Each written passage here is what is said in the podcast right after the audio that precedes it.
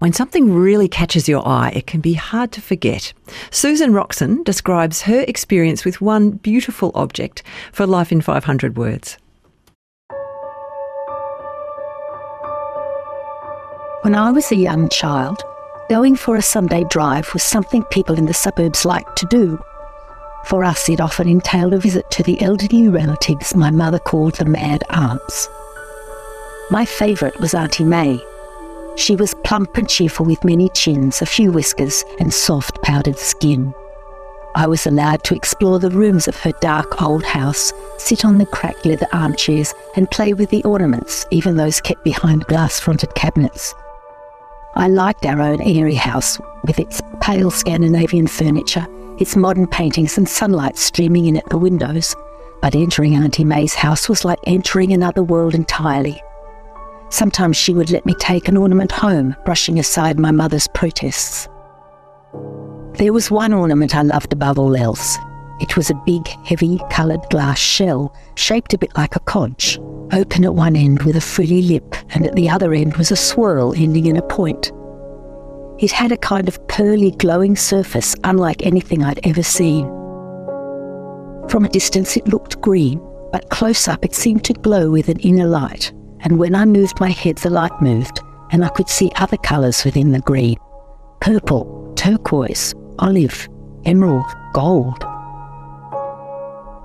The way those colours changed felt like magic, and it was the most beautiful thing I had ever seen. As I stared at it, I would experience a sensation of falling, of losing myself in its voluptuous curves and ripples, its changing colours, its pearly glow. It was my first experience of being deeply moved by beauty. I was allowed to touch it and gently stroke its surface with my little fingers, but I never played with it. I felt its preciousness. It belonged in this house. Auntie May died the Sunday drives stopped as I grew into adolescence and my sister was born. Auntie's son died in the mid 80s, followed a few years later by his wife. Her heirs held a garage sale.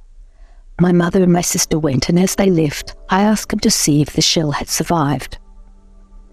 They returned, dispirited from witnessing the unseemly haggling over a lowly old woman's possessions, but they had the shell. My mother said no one had wanted it and it was mine for $10. It was as beautiful and otherworldly as I remembered. There is an amusing coda to this story. A few years ago, I was in a bookshop idly turning the pages of a book called something like The Most Collectible Antiques of the Last Hundred Years.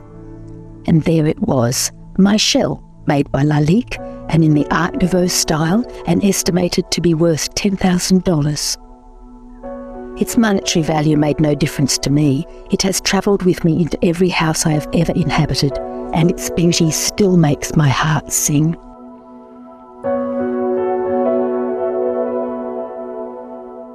Don't we all need something like that to look at every so often? Susan Roxon with that lovely story about her precious object, and Carey Dell was the sound engineer on that piece. You've been listening to an ABC podcast. Discover more great ABC podcasts, live radio, and exclusives on the ABC Listen app.